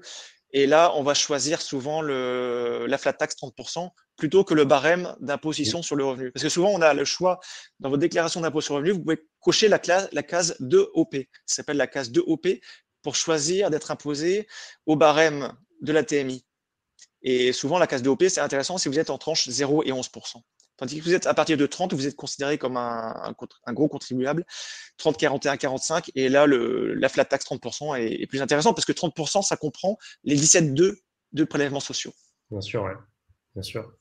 Et d'ailleurs, si je retiens aussi une chose, c'est que finalement, le revenu, on a peu de levier, enfin, on est un peu euh, tributaire du barème, alors que lorsqu'on investit avec l'enveloppe, on peut déjà savoir ce qui va se passer à la sortie. Ça. Donc finalement, c'est le revenu, c'est presque trop tard. Quoi. On est, on va payer mm. l'addition, on peut la baisser en prenant peut-être euh, quelqu'un pour garder les enfants, etc. Mm. Alors qu'à l'inverse, quand on investit, si on prend la bonne décision à l'entrée, à la sortie, ça va être agréable à la, sortie du PEA, l'assurance vie, on sort comme on veut, au rythme que l'on veut, et on peut rester sous le seuil d'abattement de l'assurance vie de façon à toujours, même si je sors 9200 euros plus-value, ça sera zéro, parce que je suis marié et mon assurance vie a plus de 8 ans. C'est comme un, entrepreneur, il sort ses, dividendes de la société euh, quand il veut, et voilà, il, gère, il gère ses revenus comme il le veut, pour optimiser. Exactement.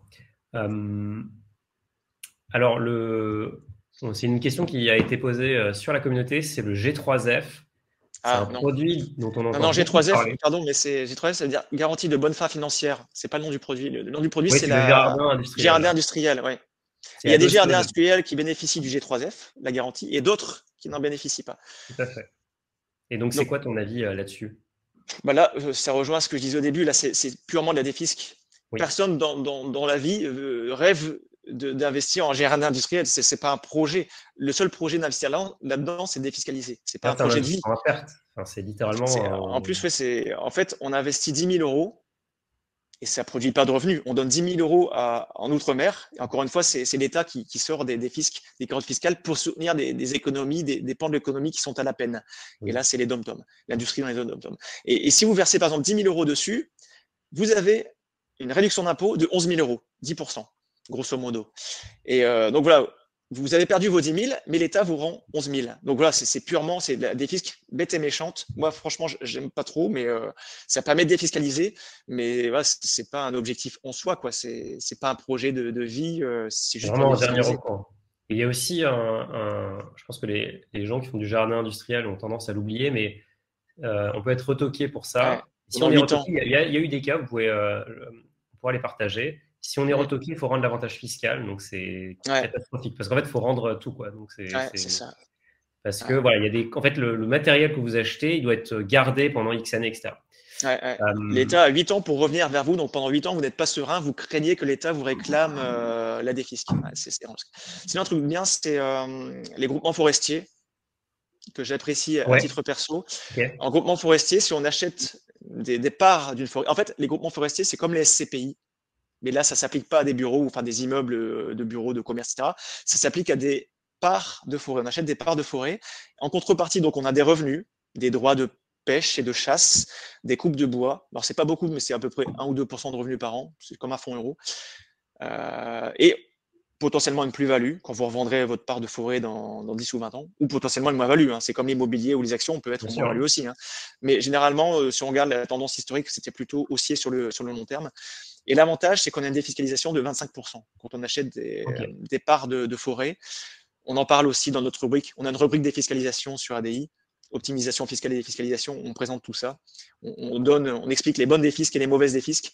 Et ça fait partie des défisques qui sont, pour moi, en fait, il y, a un vrai projet derrière.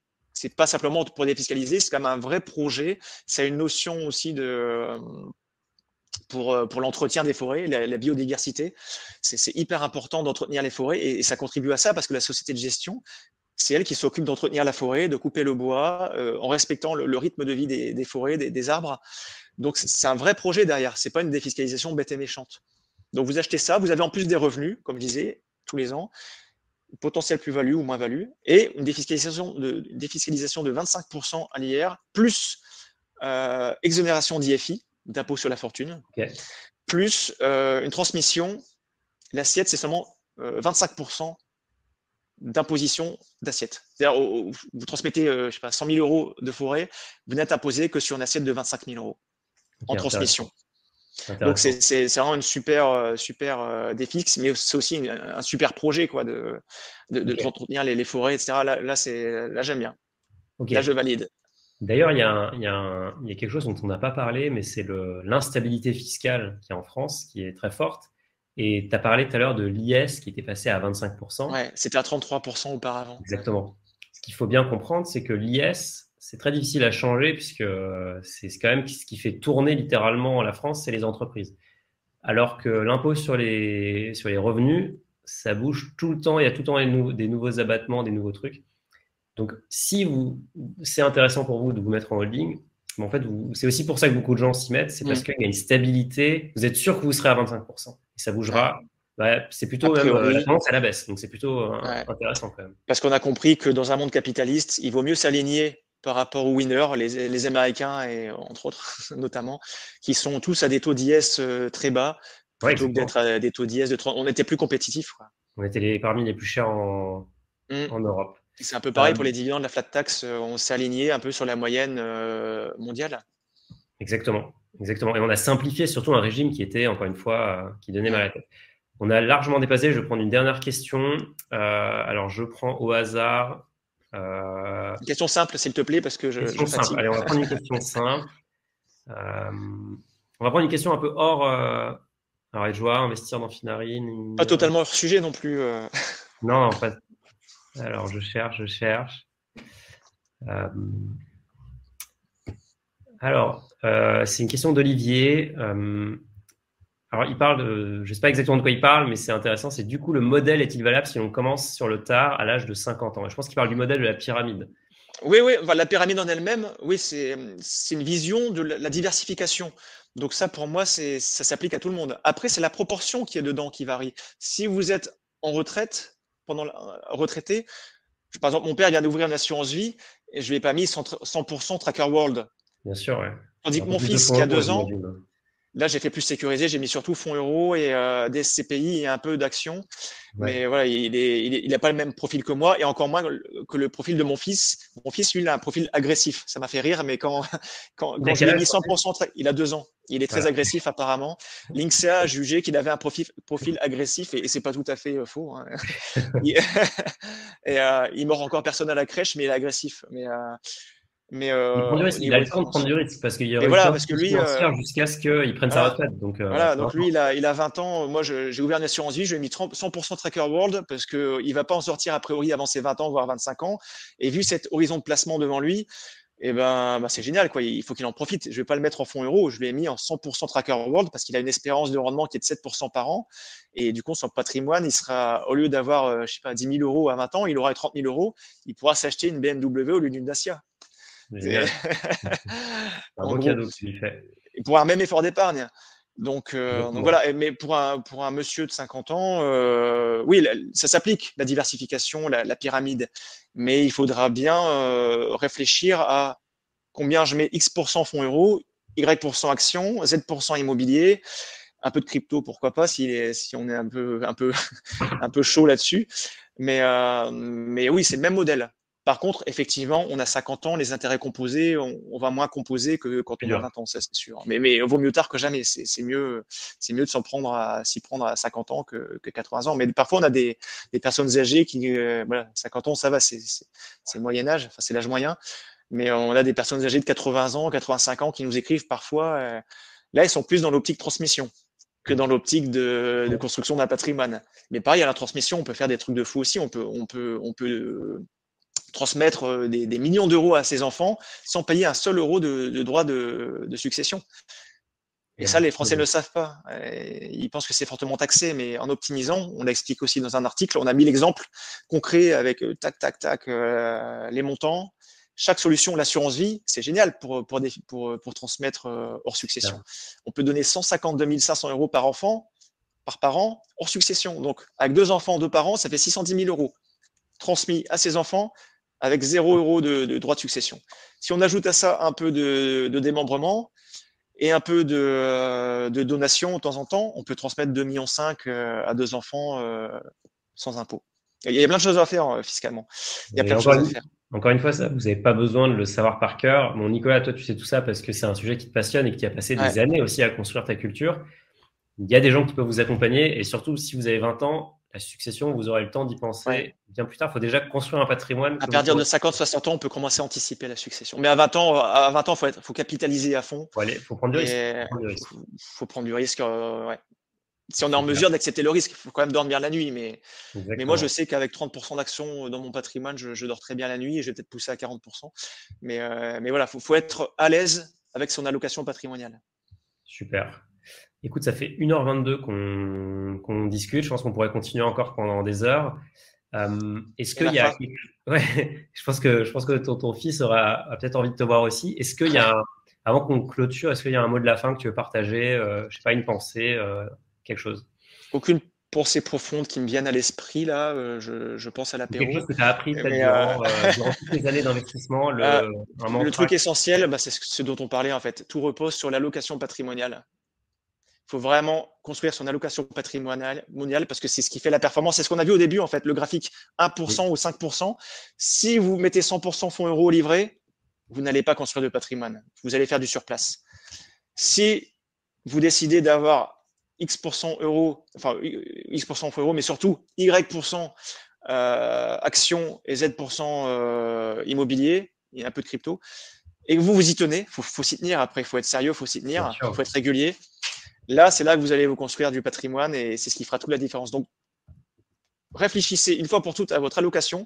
Faites-vous un Excel sur euh, le menu outils d'Avenue des investisseurs. On a mis un Excel et en fait, c'est très fainéant euh, d'investir, comme on a vu avec les, SCPI, les trackers.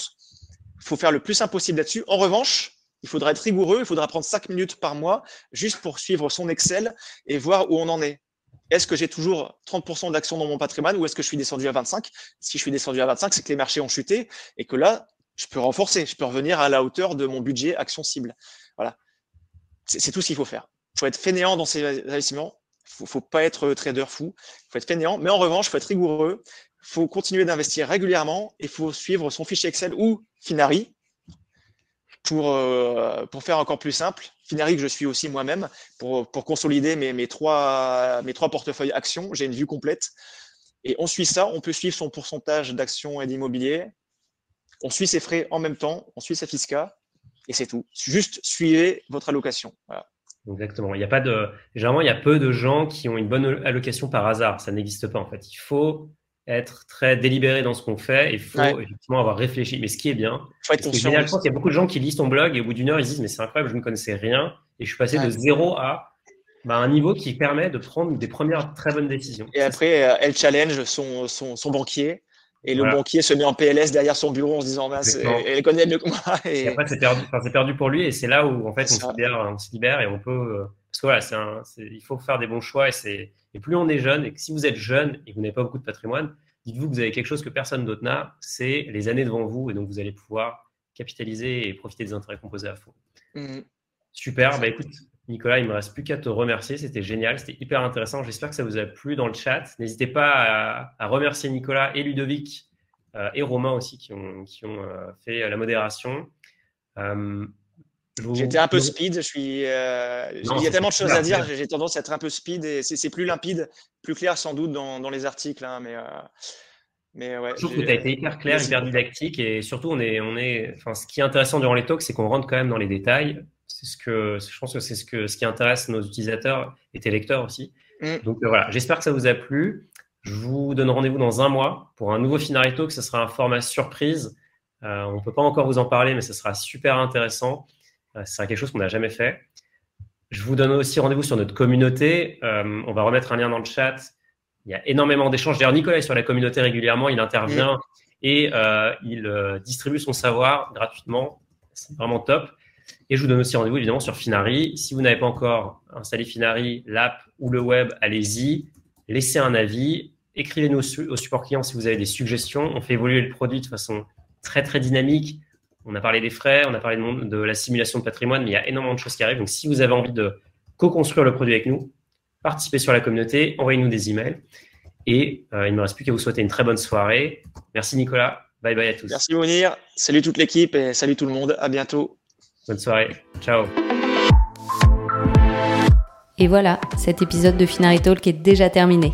Envie de continuer la conversation avec d'autres investisseurs et investisseuses?